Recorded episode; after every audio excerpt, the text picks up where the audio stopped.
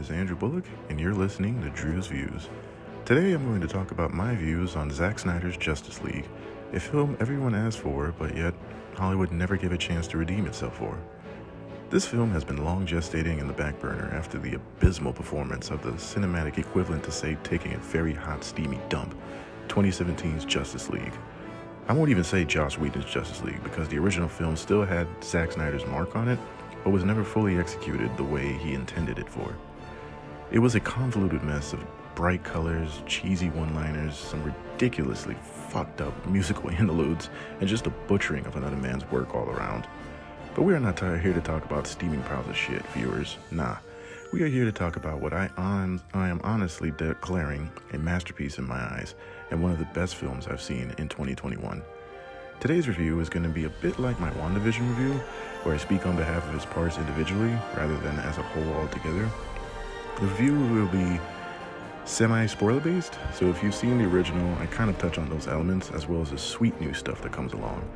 If you're a bit on the fence with the film, use this as a audio guide to help compel you to give four hours worth of solid entertainment a chance. So sit back, relax, and let these smooth, velvety chops woo you with my complete review of Zack Snyder's Justice League.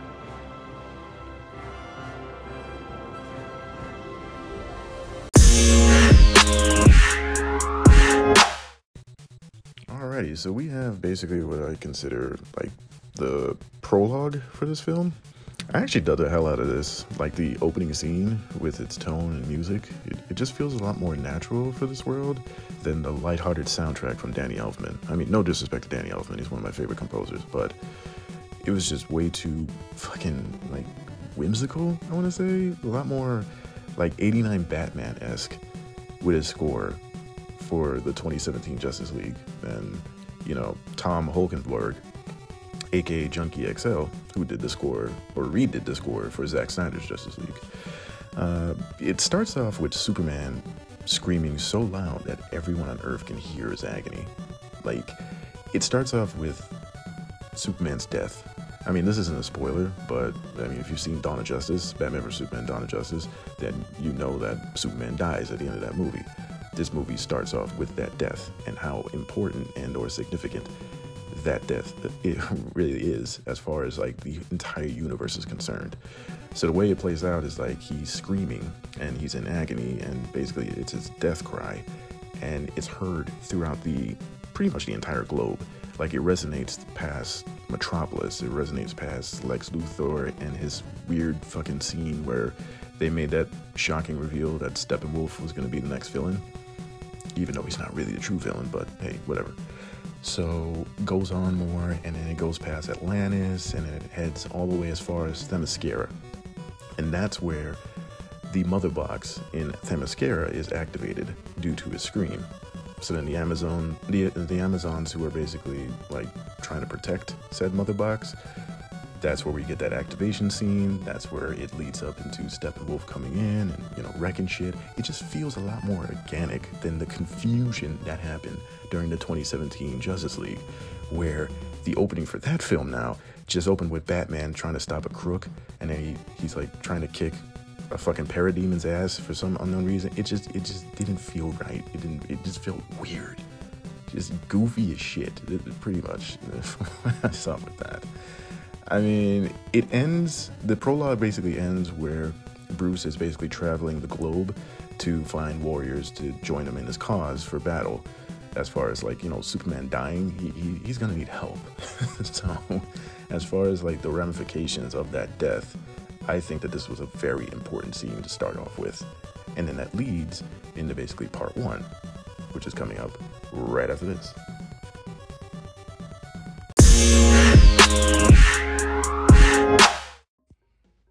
Alrighty, so now we are in part one. We are now officially in Zack Snyder's Justice League, pretty much for the long haul. Um, this one is titled "Don't Count on It, Batman." Hmm, interesting. I really love the extended banter between Aquaman and Batman. So in the original, they had this little like quippage that happens between them, but it's a little bit more extended. Like it go it leads into Bruce basically going into the said bar to look for Aquaman, and he's over here talking to this I want to say what Norwegian or Icelandic gang member or something like that. I don't, I don't know. It's a bar guy. I don't know. Weird random bar guy.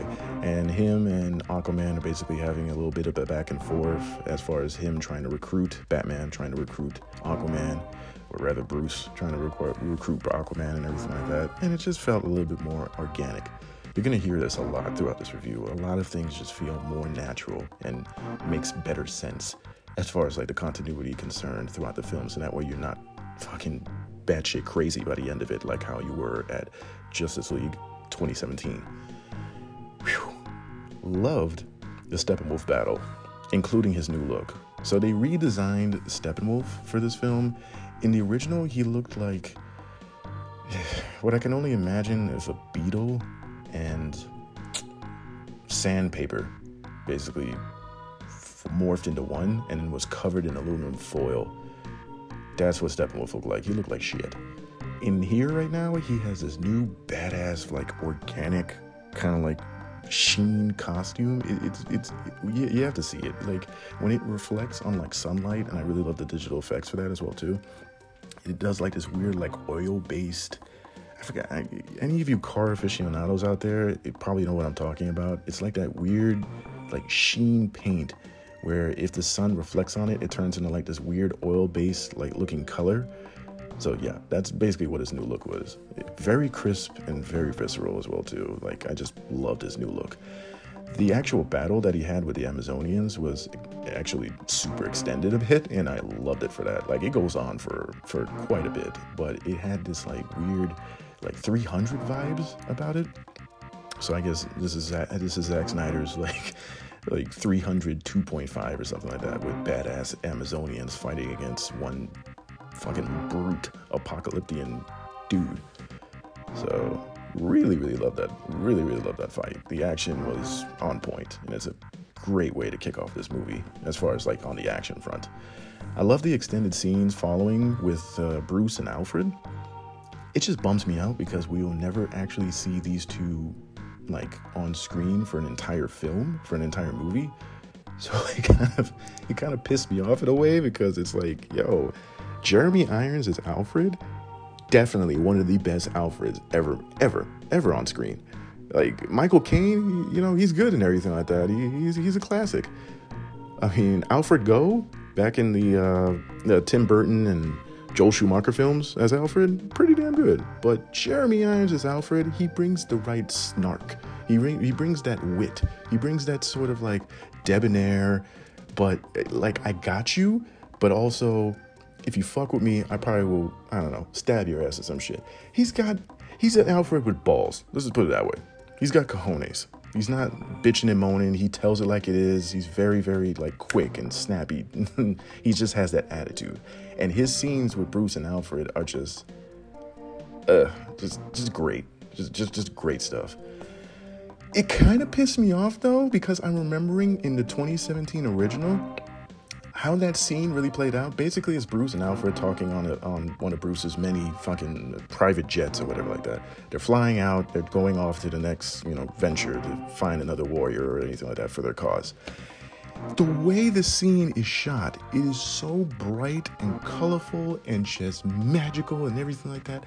That makes no fucking sense to the character. Bruce is a dark, brooding fucking superhero. He's the world's greatest detective. He wears black, sometimes blue at certain moments in the comics or anything like that. But when you have the brightest fucking colors and you have rosy red, yo, when you see, I went and uh, like kind of like viewed that scene in like a 4K HDR format.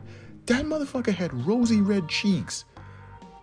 That's not that. No, I can I can imagine that for Superman. For Superman, all day, all day, color him up, whatever. Give him the rosy red cheeks, give him the bright blue suit with the fucking emblem, with the red, bright red emblem and everything like that. That's cool.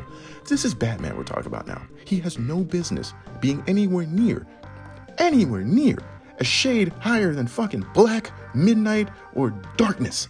That's literally what he's only supposed to be. And I don't know how they fucked that up. Take a breather. But it's a great first part, and it kept me hooked so far. So I'm giving this a 7 out of 10. As far as part one, titled Don't Count It On Don't Count on It Batman. I'm giving this a solid 7 out of 10. It's a great start so far. And then that leads us into part two.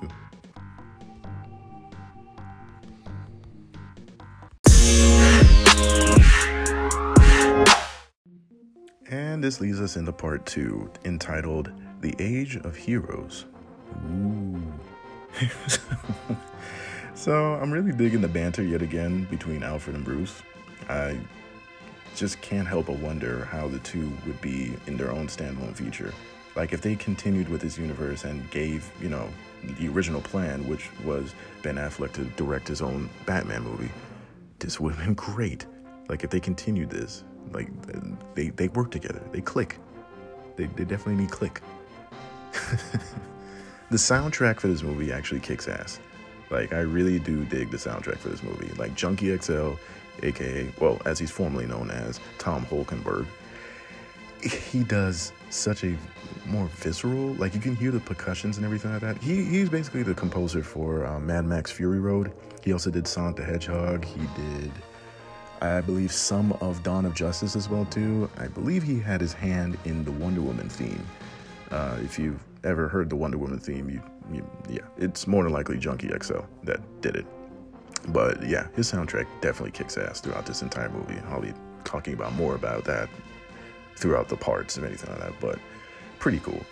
A lot of great things came from this. I mean, we get a lot more um, newer scenes in this as well too, including the fucking Atom. They they have Ryan Choi in this, and you mean to tell me they took him out of the original film for what reason? Because he's actually a pretty important character as far as like what's going on in Star Labs with Silas Stone and including Cyborg as well too. Like, there's a lot of attention to detail with that, you know, whole scenario between Silas Stone and his, well, Victor Stone rather, and Cyborg's beef with his father. That is honestly some of the best things to happen to this movie because I, I mean, I've said it as I was watching it, and I've like said it multiple times. This is Cyborg's movie. This is basically the Cyborg movie that we will probably never see, but we actually got it through Zack Snyder's Justice League and I just love the just that attention to detail for his character. We also get our first glimpse of Darkseid. Now, how it's set up is basically Wonder Woman's going through like this whole like I don't know Legends of the Hidden Temple fucking cave or cavern or something like that, and she opens a door with a I guess a magic arrow or magic magnetic arrow or some shit like that. She sees these murals depicting basically the end of days, aka apocalypse.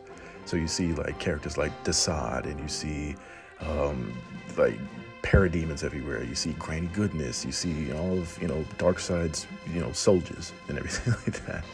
But then you get this one glimpse of him in all of his glory, be it in a mural if anything like that. You don't see him fully fleshed out, but can you imagine seeing that in the theater? like just sitting in the theater and you're like, holy shit, it's Darkseid. He's coming. This is like the equivalent to seeing fucking Thanos for the first time like when you saw him in the post credits or the uh, Marvel's Avengers. But here, it's like, oh shit, Darkseid might be here. Oh god. Then it cuts to this really goofy ass scene with Aquaman. Now, upon seeing it, I've seen this movie twice, by the way. And upon seeing the Aquaman scene again, I get it. I, I get it. Before, I thought it was really goofy, but upon watching that same scene in the 2017 Justice League, the music that was used during this scene. It all right, let me explain it. So the Aquaman scene I'm talking about is the one where he's like he's got like a bottle of booze and he's like chugging down said bottle of booze and he's walking down this I guess the um the pier leading into the ocean and there's like waves cascading over him and all this shit. In the original, there was this like hard rock kind of song that I, I just irked the shit out of me when I first saw it in the theater. But then here, it's like this more kind of somber kind of tone or something like that. It just fits the character a lot better than fucking, I don't know, weird, fucking, I don't know, frat boy rock or some shit. I don't know. It's just weird. It sounds like a fucking cover band for Nickelback. All right, uh, let me stop talking about that movie for now. but then he swims in the ocean, and we go cut right back into Atlantis. And Aquaman has a very good theme I, I love this little like it's a little like musical theme that happened in the background. So definitely kudos for Junkie XL for doing that as well too. We then go back to Steppenwolf, and Steppenwolf basically calls for Desaad, and this is the first time we see Desaad in all of his well, not really, you know, in the flesh or anything like that. It's it's got this really cool like I guess communication where he comes through this like I guess stone tablet or obelisk, and it's like he's melting, and you can see like every time he talks, it like it's, it's like he spews like lava or something like that. Really cool special effects. Let's just put it that way. And I just really dig that shit. Like it was a really cool like little banter between them. I mean, it, it felt it felt organic. It felt more natural. It felt like it it should have been in this fucking movie. So then we go off again and we see Bruce and Diana, you know, Wonder Woman, basically talking, hashing shit out, and Diana explains basically the end game or the the end times that are coming, and she explains about the golden age of heroes, and the, you know the title of this part, the Age of Heroes, where we see a multitude of fucking players going up against Darkseid and his army, and this is the first time we see Darkseid in all of his glory coming out and kicking ass. they took this scene out and replaced it with Steppenwolf. In the 2017 original Justice League. So in the original, it was Steppenwolf who came out and started, you know, kicking ass and taking names and everything like that. In Zack Snyder's Justice League, it's Darkseid. Steppenwolf had no no reason being anywhere near that. Darkseid is a dude who handles his shit. Sure, he has his underlings, and you know he, you know he does his little bidding on the side. But when it comes to get down to business, Darkseid is there, unfooled around, untampered with. I will beat that ass on sight. So he comes with his armada, and you see the Amazonians from Themyscira. You see just basically warriors of men. So you see like Mongols, you see uh, different tribesmen fighting and everything like that. You see fucking Greek gods. Ares shows up. So if you remember Ares from the Wonder Woman movie, the villain from the you know Wonder Woman movie, he comes back. He kind of I don't know. I don't like the effects that they did with them as well too. They look like giants, but like weird amalgamations of themselves. Like his head, like looked bigger than his body. It, it was weird, but yeah. And then we get one Green Lantern which I I'm assuming is the first Green Lantern of Earth. I don't think it's Abin Sur, but yeah. Anyway, the protector of that section of the galaxy. It's really cool seeing a Green Lantern in all of its glory and everything like that for just you know a brief moment. I mean, he got his ass kicked by Darkseid, granted, but hey, Green Lanterns. Speaking of people who got their ass kicked, Darkseid got his ass handed to him. Ares almost delivered the fucking killing blow on him he got scampered away and everything like that is yeah he got his ass beat. Pretty much. So so far with part two being said that definitely as far as my score being i'm still keeping it at a seven. It's still keeping me enthralled. I believe at the end of part two it goes i want to say there's about roughly yeah by the end of part two you're about an hour and 14 minutes into the feature. So, yeah, about an hour and eight. Hour and eight minutes into the feature. So, for the first hour, it's actually really solid. And it just kept me going, which leads off into part three.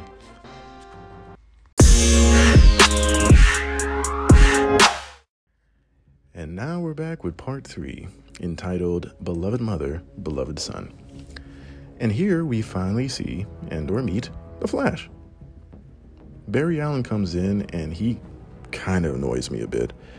He's more the comedic relief of the film, and the way Ezra Miller portrays him is this more manic, goofy, you know, just quippage everywhere type of person, which I get. I mean, The Flash is kind of like, you know, a smartass of the group, but it just didn't land for me. I mean, as far as the tone of the film, I really wanted this movie to get as far fucking away from the corny cheesiness of the 2017 original. I just wanted it to just, just banish it, fling it across the room. As far as that, just throw that in the trash. But it kept it a little bit. But t- to be fair and to be honest, it's not every single scene where it happens to be like this weird banter and or quippage or just stupid ass fucking dialogue that happens throughout it. Now, these musical interludes that keep randomly popping up throughout these parts need to calm the fuck down. I am not a fan of them. If I have to say my one nitpick about this film or the parts in general are these random musical interludes. It just doesn't make any sense to me. Now, for this, a scene like this, where basically Barry has to save um, a young woman, the young woman being Iris West. Iris West now being his future wife or anything like that. So, you know, fate encounters and everything like that, and or chance encounters like that rarely happen, few, fair and few in these types of films. But the way that they portrayed this, I wish it was it had like more of like an orchestrated soundtrack in the background instead of you know this weird emo fucking song playing in the background. But hey, it is what it is. Just super unnecessary, and I just did not like this scene at all. Just the way how it was all you know shot and everything like that. It was just it just felt weird to me. It just completely useless to define the overall plot of the film. Now, the majority of the extended Steppenwolf scenes, they kind of slap. So, Steppenwolf gets more screen time and also a lot more, you know, a lot more fleshing out for him as a character, especially with his dialogue with Desaad and his overall plot to basically redeem himself in the eyes of Darkseid. He basically wants to just go back home without, you know, getting his head chopped off. so, I get it. You're trying to do good for your boss. The extended cyborg scenes, as I've stated before, really have been the most captivating to me so far. I mean, we're finally getting to see a fully fleshed out cyborg origin story. Now, growing up as a kid and watching, say, for instance, like the Teen Titan cartoons and seeing like Cyborg, I really wanted to know how he got his powers or how his powers actually work. We actually get to see that in real time. There's a really cool scene where Silas Stone, his father, is explaining like the very foundation of what his powers can do. This guy, when you think about it, he could potentially blow the entire planet up if he wanted to, without even just uh, with, without even batting an eye. Like the man could like wake up, make a hot cup of coffee, and just say, "Hey, you know what? Fuck Australia," and just blow it the fuck up the Kingdom Come, blow it up to smithereens, if he wanted to. He could seriously. me and my brother actually joked about this he can seriously make Bruce Wayne bankrupt in a matter of a second. In literally a snap, he can make Bruce Wayne, you know, completely go bankrupt. He can ruin entire corporations if he wanted to. Like his technology and the way he, as far as like him being a tech god in a sense, I really really love that. Uh, it gives him it gave him a sense of empowerment and it gave like person persons of color like me a sense of purpose. Like it made us uh, seem cool again than just you know just another black superhero or anything like that. Like it made it made me want to see a more fleshed out cyborg movie, which pisses me off because there actually was a cyborg movie planned way back when. It was supposed to come out after Justice League Part 2 and just thinking about it, I'm just like, holy shit, this this movie would have actually been really incredible because some of the best scenes in this movie involve either A, Cyborg, or B, Cyborg with another character, or C, Cyborg and his father. They're really good stuff, and I don't understand how WB didn't, or Warner Brothers in general, didn't see this and was like, hey, this could be a potential blockbuster in our works. But yet, never gave it a chance. So then we follow that off with uh, Alfred teaching Diana how to make tea, and it was actually really cute. I'm not gonna lie. It was like Alfred was like very nervous and neurotic seeing Diana properly make you know English tea and everything like that. I just thought it was it, it was it was a really cool like little banter between the two or anything like that. Um, we got our first f bomb, so this this film I believe is R rated if I'm not mistaken. I believe it is R rated, and hearing Cyborg basically cuss or anything like that. It was like, whoa, damn, dropping the F bombs right now. He was like, fuck the world. And I was like, hey, all right, cool, I'm with this. Commissioner Gordon, um, they brought back his scenes as well too. So J.K. Simmons is Commissioner Gordon. It, pretty cool. Not gonna lie. We we start getting more of the uh, original stuff through this part. There are some new stuff, especially with the cyborg scenes, but we also get like the original 2017 scenes as well too. The fight between Steppenwolf and Aquaman was actually really cool. Uh, the way how the design, as far as like the camera work and the effects is concerned, are actually pretty, pretty damn dope. I mean, it it it enhances the effect of the fight uh, when Aquaman's basically trying to save Mera from getting her ass handed to her by Steppenwolf. So it gives more credence to their dynamic as far as Mera and Aquaman is concerned, but it also gives a lot more. Actually, hold on, before I get into that, there was a really cool thing with Mera now. As much as everybody hates Amber Heard, I love her character and how, like, she was fighting Steppenwolf and then, like, she started absorbing or, or sucking out all the water and blood and basically all the liquid out of his body. I was like, damn, that was a really cool superpower. But overall, the fight in Atlantis between Steppenwolf, Uncle Man, and Mera, and you know Atlantean soldiers was really really cool, and a lot more better than fucking ugh, 2017 Justice League. So as of right now, with all this goodness and as far as like the cyborg stuff and everything like that coming in, I just bumped it up to an eight. So now we are now officially at an eight out of ten as far as like the overall movie is concerned, and I believe we are now halfway through it. We got three more parts left. So let's get into part four.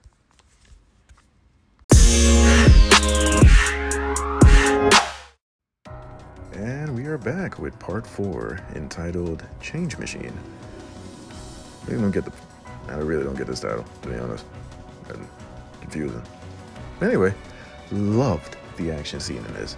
So this is the big, big, big action scene where uh, Batman, The Flash, Wonder Woman, Cyborg are going up against Steppenwolf and his army of fucking parademons as they try to rescue uh, Dr. Silas Stone and the rest of the scientists that were kidnapped or anything. Loved it. The music, the flow of the characters, the banter, everything about this scene just made me geek out. Like, like overwhelmingly geek out. I loved how each character got their time to shine even better than 2017 Justice League original but it, it, in such a great way. Like um, Wonder Woman and Steppenwolf's beef with each other is actually pretty cool. Their little fight scene and their little exchanges with each other is really cool. The Flash, as goofy as he is, I actually like the comedy throughout this uh, throughout this scene. It's light comedy. It's not like it's too heavy on the on the stupidity of it all, but I, I, I get it. I love it. I loved how Batman was basically struggling. like this man was getting his ass kicked. I'm sorry. I love how he was struggling and how far out of his element that he was. That he finally just woke up and realized, like, nah, I'm Batman. I'm not trying to get my ass beat right now. Let me go get into a giant robot. Before that, now there's a little bit of a callback. I, I forgot to mention this. I'm sorry. Back in part three, Diana and Alfred were during their tea exchange Alfred was testing out a new gauntlet uh, for uh, the Batman, where he can absorb like energy blasts from like different alien tech and everything like that. We get to see that, and then the way how Alfred was basically like giddy with excitement, like, "Oh my God, it actually worked!" And then Batman's like, "I don't have time for this. We can celebrate later. I need a robot. I am getting my ass kicked." it leads into that. I thought it was really, really thrilling stuff. And then the music, of course, with fucking Junkie XL score, like heighten up the, the ramping up the, the tension as well too, involved in it as well. Brilliant, brilliant stuff. The, the whole scene, just from beginning to end of that action sequence, really good stuff. And just so infinitely, like a thousand times better than what it was in the 2017 Justice League original. Yeah. After that, now, Steppenwolf gets boomed out of there, so he, he gets the hell out of Dodge. But we realize that he was summoned by Darkseid, who finally speaks, and boy, did it give me chills. I'm really hoping he shows up full regalia and ready to kick the crap out of the league throughout the rest of the film. but yeah. Even more greatness from Cyborg's side of the story This is basically a fully fleshed out origin for real. Like throughout the throughout the movie, you I keep saying this and I, I'll say it again. This is Cyborg's movie. This is a Cyborg movie that we never really got, but we finally have fully fleshed out for audiences right now. Really great reveal in this as well too. I'm sorry if this is a spoiler, but hey, I already warned you guys from before. So if you don't want to hear it, you can skip over to the next part. But the Martian Manhunter, he is finally here and he is finally revealed, and it was great. I did not see this coming. I really did not see this coming. I knew he was going to be a part of this movie, but I thought he was going to be like part of like a post credits teaser. I didn't realize that they were just going to drop him right during the second half of the film. Mind you, now we are now two hours into this movie, two and a half hours. The the original movie was a solid. Well, no, I'm not saying a solid. Was an abysmal two hours. We are now two hours into a four-hour epic, and we are just now getting to basically the meat and potatoes of it all.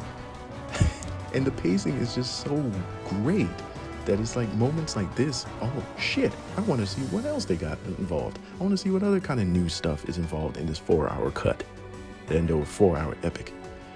Totally did not see the Martian Man uh, reveal. As a tease, it kind of stings me because we may never see this character pop up again, which pisses me off. Because it's Martian Manhunter. He's like one of the founding members of the fucking League. And not even just the League, but also the Justice League of America. like, ugh, like they really, really, really, really, really, really fucked up with that by taking out his character out of the original film. Like, why? It makes no sense. I mean, it's not like it's the X Men where there's like 20,000 characters in one film. This is Martian Manhunter we're talking about, a very important character to the DC universe as a whole. And they fucking neutered him and basically exiled him from the original film, the 2017 Justice League original.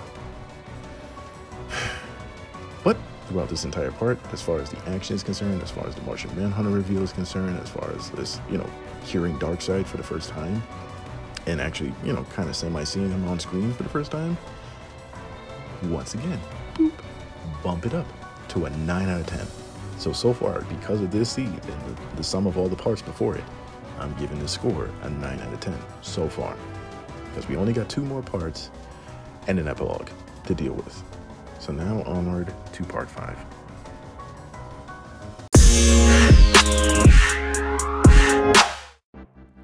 Alrighty, so now we are at part 5, entitled All the King's Horses.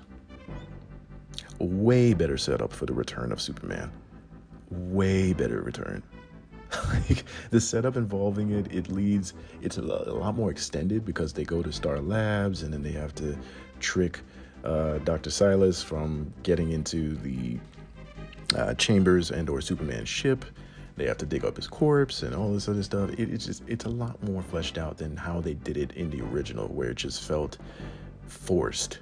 Like it just like Superman's there, and I'm like, all right, cool, bet. But how did he get there? And then you lead off into Cyborg having visions after touching a certain part of the ship because the ship was trying to warn him that if you do this, catastrophic events will happen. Because it it just it sets up a lot, a lot for future films. It sets up a lot as far as this moment, as far as the return of Superman is concerned. It's, it just sets up a lot that could have been, but will never sadly will be. The nightmare sequence, uh, as I aforementioned with Cyborg, basically Cyborg plugs himself into uh, the Superman ship and he has this like little flashback and we go back to that nightmare world. If you remember in dawn of justice uh, the nightmare world where super uh, sorry batman is wearing this like badass like fucking post-apocalyptic fucking costume and then the whole world is basically just just shit. Like like Darkseid basically took over the world that's literally what he's seeing. He sees Wonder Woman dead. He sees Darkseid impaling fucking Aquaman and then using his fucking Omega beams. The motherfucking Omega beams, bruh. that was pretty cool. You see Superman holding, um, assuming Lois, Wayne, Lois Lane's fucking, you know, corpse and or her skeleton, and then Darkseid like puts his hand on his shoulder, like, "Don't worry, bruh, I got you. You gonna be with me now." And then that leads into Superman turning basically evil into this whole dictator as well too. So it's a lot of setups and a lot more explanation as far as that random nightmare se- sequence that happened in Dawn of Justice, and I love that. Great continuity for that, as far as that is concerned.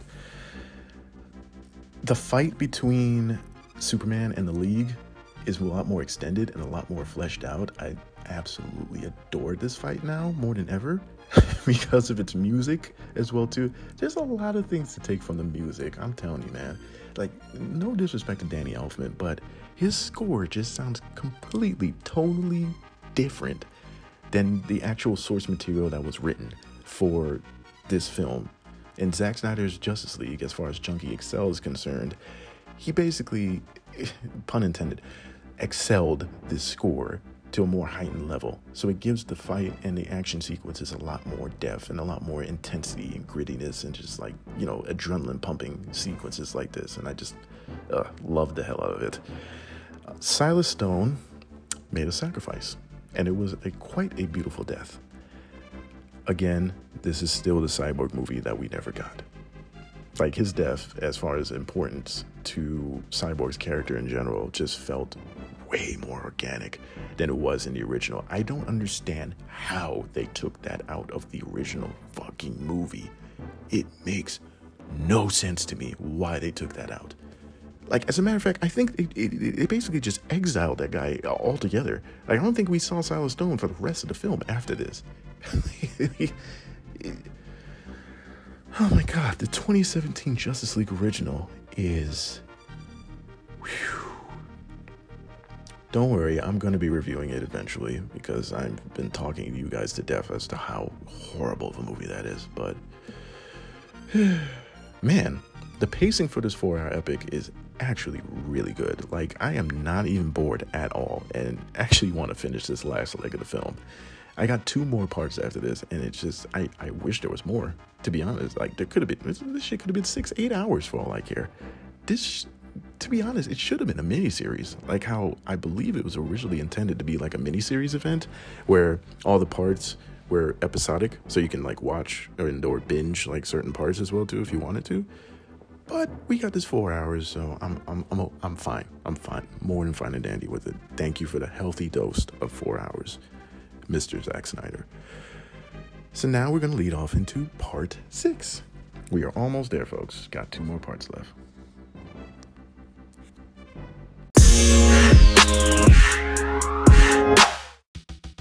And here we are with the final part. Part 6 entitled Something Darker. Wow. Just fucking wow. The finale was grand on pretty much every scale. Every sense of the word, as far as like grand and epic and amazing and spectacular and everything like that. This felt like what what DC's answer was is like, hey, I know you guys love your little grand finales in the MCU. This is our representation of it, and boy howdy was it amazing. Seeing the league work together from combo attacks to, you know, a little slight banter to everything else just felt so natural. Like this felt like a squad. I loved the scene with the Batmobile and that little Age of Ultron sort of like homage of that shot of the entire team, sans Superman. Basically, Batman is in the Batmobile and he's just there's like parademons everywhere. There's like fucking thousands of them coming at him and everything like that. He's shooting his way out. He's putting it in a reverse Terry and he's fucking going out and, and, drifting everywhere and everything like that. And just at the last second, as they're about to destroy his fucking vehicle, Wonder Woman comes swooping out of nowhere and you see the Flash running in and everything like that, and Cyborg kind of like gliding along the Batmobile, and it just leads into this shot of all five heroes aside from Superman, of course, which sucks because he didn't get, you know, he wasn't a part of this photo opportunity. Fucking flying in and it zooms in and it just slows down to a crawl and you just see everybody just look on point. You see Flash and his little running animation. You see Wonder Woman with her little war cry and everything like that. You see Cyborg about to blast somebody. You see fucking Aquaman with his spear and then the Batmobile. It's just, uh, pure geeky goodness. I, like I squealed when I saw this shit. I mean, everything about this, the action involved in this finale, it just goes on and on and on. And it's just like, man, I don't want this to stop. Batman redeemed himself before, like when he was getting his ass kicked by the Parademons. Oh, he went full ham.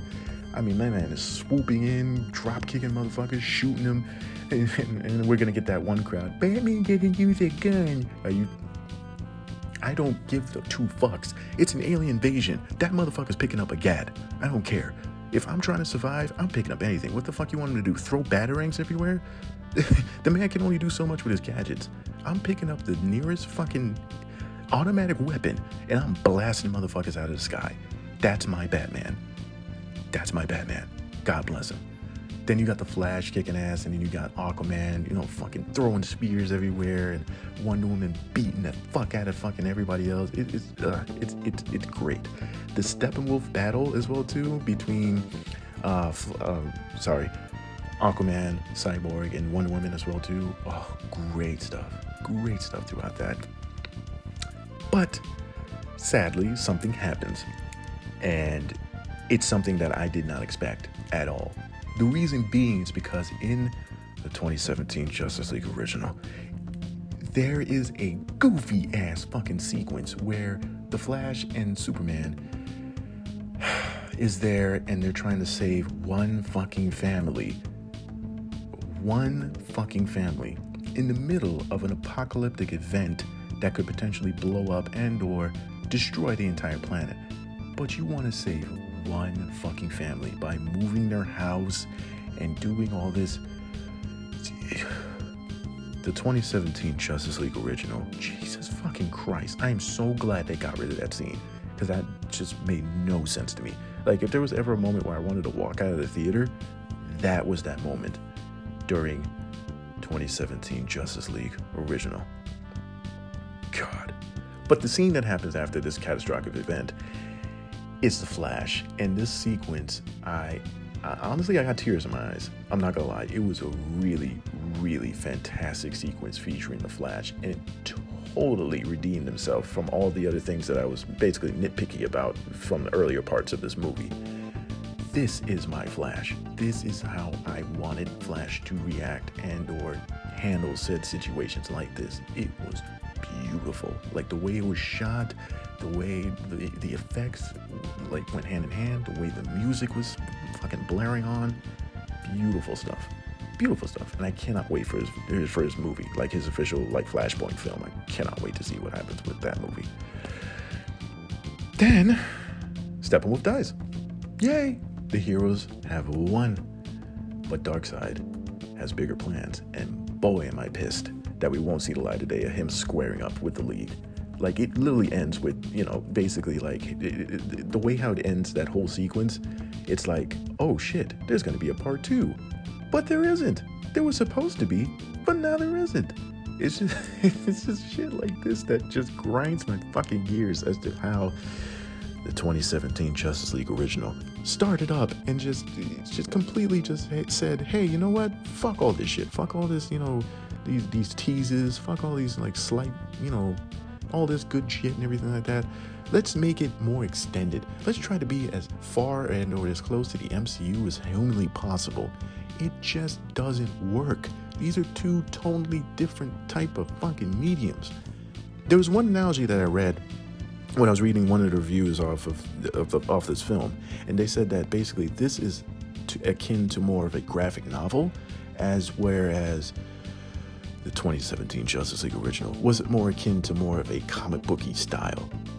I get it. Like, okay, like, say for instance, it, it also makes sense because, like, if you look at um, the Joker film, that's more of a graphic novel style of a film. It has, it kind of takes away from the source material from the actual comic books, but it felt like a, gra- a graphic novel that I would love to read.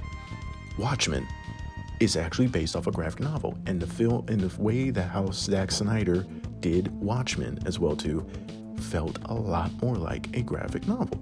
It didn't feel like a comic book. It felt truer to the actual source material as it being a graphic novel. And and or being a really good fucking movie as well too. Stop shitting on Zack Snyder, people. Alright, I'm sorry, I'm getting on a tangent, tangent right now. Sorry. Superman kicking the crap out of Steppenwolf felt way more brutal than the original. And as well, I forgot to mention this, Black Suit Superman so we get Black Suit Superman as well too in this, and they took that out. As a matter of fact, in part five, I should have mentioned this, but I'm trying not to be as spoiler spoiler heavy as I want to be, but I, I gotta talk about it. His scene in that is really, really good. The way how they portrayed him going into his black suit, Superman suit, and getting back to, you know, Superman in general, with him, you know, having the power of flight and absorbing the sun sunlight and, you know, basically ch- charging up his batteries to do battle. And boy, oh boy, did he when he beat the ever living shit out of fucking Steppenwolf. It, it was great. This was no banter, all action, as it should have been. Like, this is not a Marvel movie. This is the motherfucking DC universe. Bring on the blood, bring on the gore, bring on the fucking, all the, the high impact fucking punches, all that good shit. And then, when dust settles, the final shot of the league assembled on a bright new day just hit all the right notes. From the score to the way it was shot, this is the truest representation of hope, honor, and teamwork found in this team.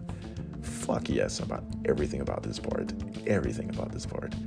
This gave this honestly this skyrocketed my review from like a, a, actually the score from a 9 to a solid 10 out of 10 like this was really really really good.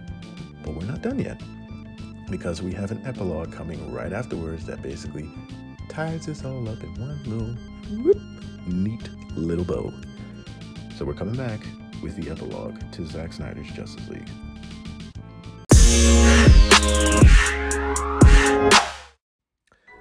And here we are with the epilogue entitled, well, Epilogue. Pretty much perfect setups for future films for the league. I love the setups that they involved as far as like Wonder Woman is concerned, as far as Aquaman, especially Aquaman, because I'm not really that much of a fan of the 2018 Aquaman film.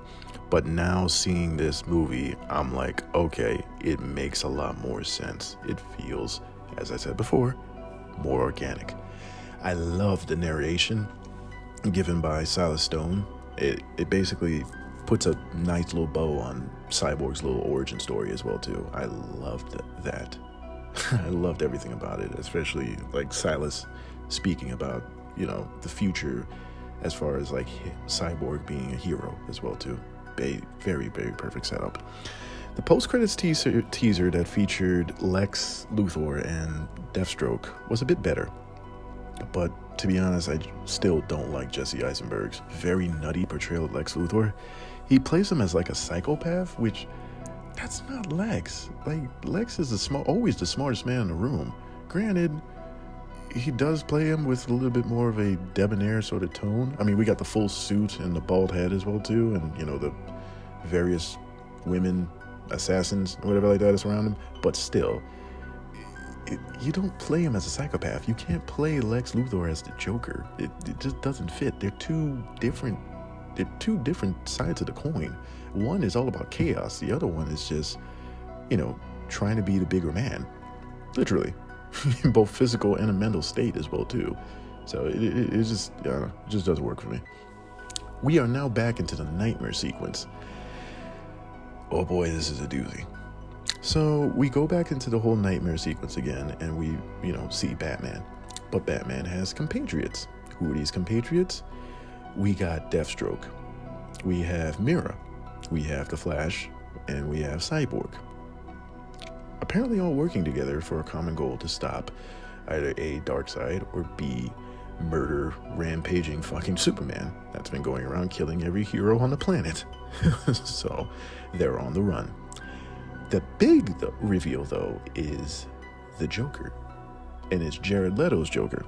So Jared Leto's Joker I was never a fan of back in Suicide Squad. As a matter of fact, I think it is the worst Joker I have ever seen in my life.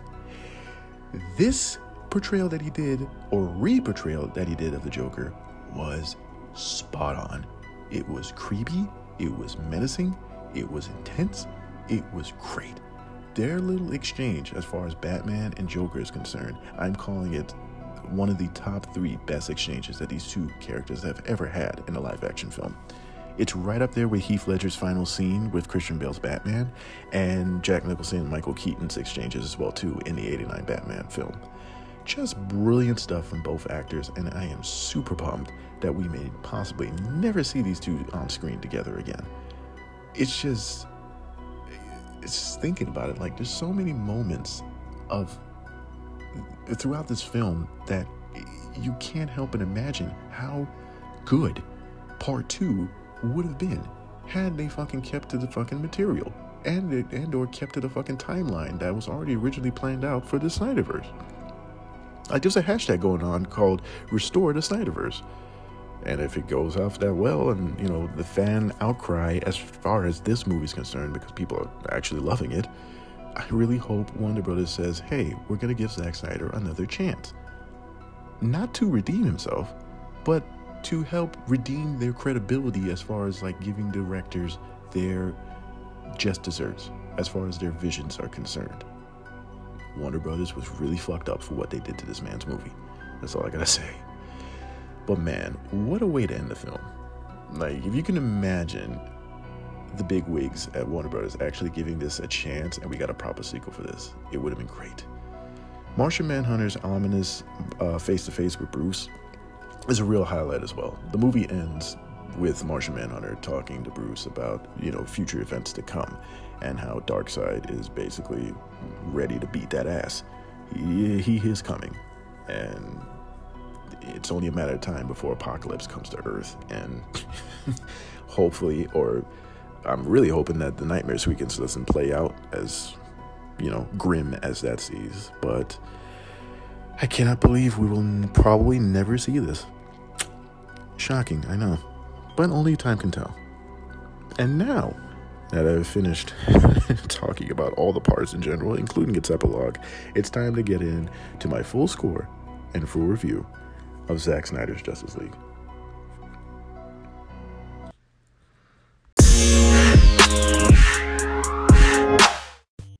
Alrighty, so Zack Snyder's Justice League is by far my favorite film of the DCEU.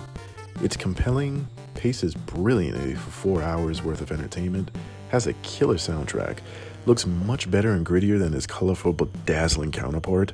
All the characters just feel right and to the point, and above all else, this is the best example of not screwing with another man's work. Fuck Joss Whedon for neutering the film to MCU levels. Fuck the corporate assholes from Warner Brothers who agreed to chopping the film's balls off. And above all else, fuck the haters who doubted Snyder's vision in the first place. This is such a great film that I have seen, that I basically have seen it twice in its first day. Like yesterday, I watched it. I literally woke up around like 5 a.m binged the hell out of it, just watched the whole fucking four hours. Then later on, watched it with my brother. Again, another four hours. And I actually plan on watching it a third time over this weekend. It has quickly become one of my all time favorite movies, and I am so glad I lived long enough to at least see these iconic heroes be portrayed on screen the way they were intended originally. Just don't screw with another man's work. Please. Please. Final score I don't like giving perfect scores. I don't like giving perfect scores. I said before that throughout part six, but throughout this entire feature, I mean, as far as like the nitpicky is concerned, and I'm thinking about the the musical interludes, I'm giving it a nine out of ten. It's definitely a nine out of ten. It is a solid, solid movie, solid movie, and I highly recommend it. If you guys have HBO Max, or if you know of somebody that has HBO Max, go ahead, watch it. Take a chance.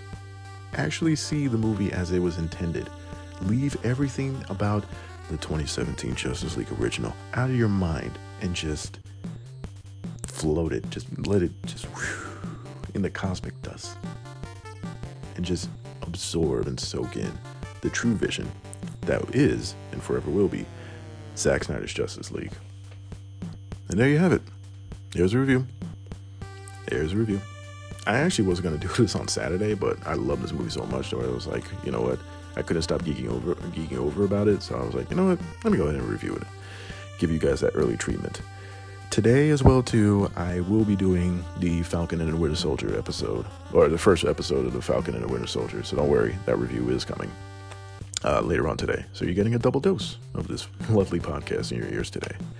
Um, after that, on Monday, we have Assault on Precinct 13 as we continue our John Carpenter retrospective. On Wednesday, we have No More Heroes. That is our next video game review. And then on Friday, we have the second episode of The Falcon and the Winter Soldier. So, once again, I am your host, Andrew Bullock. You were listening to Drew's Views. These were my views on Zack Snyder's Justice League. and I hope you guys have a great day. Toodles.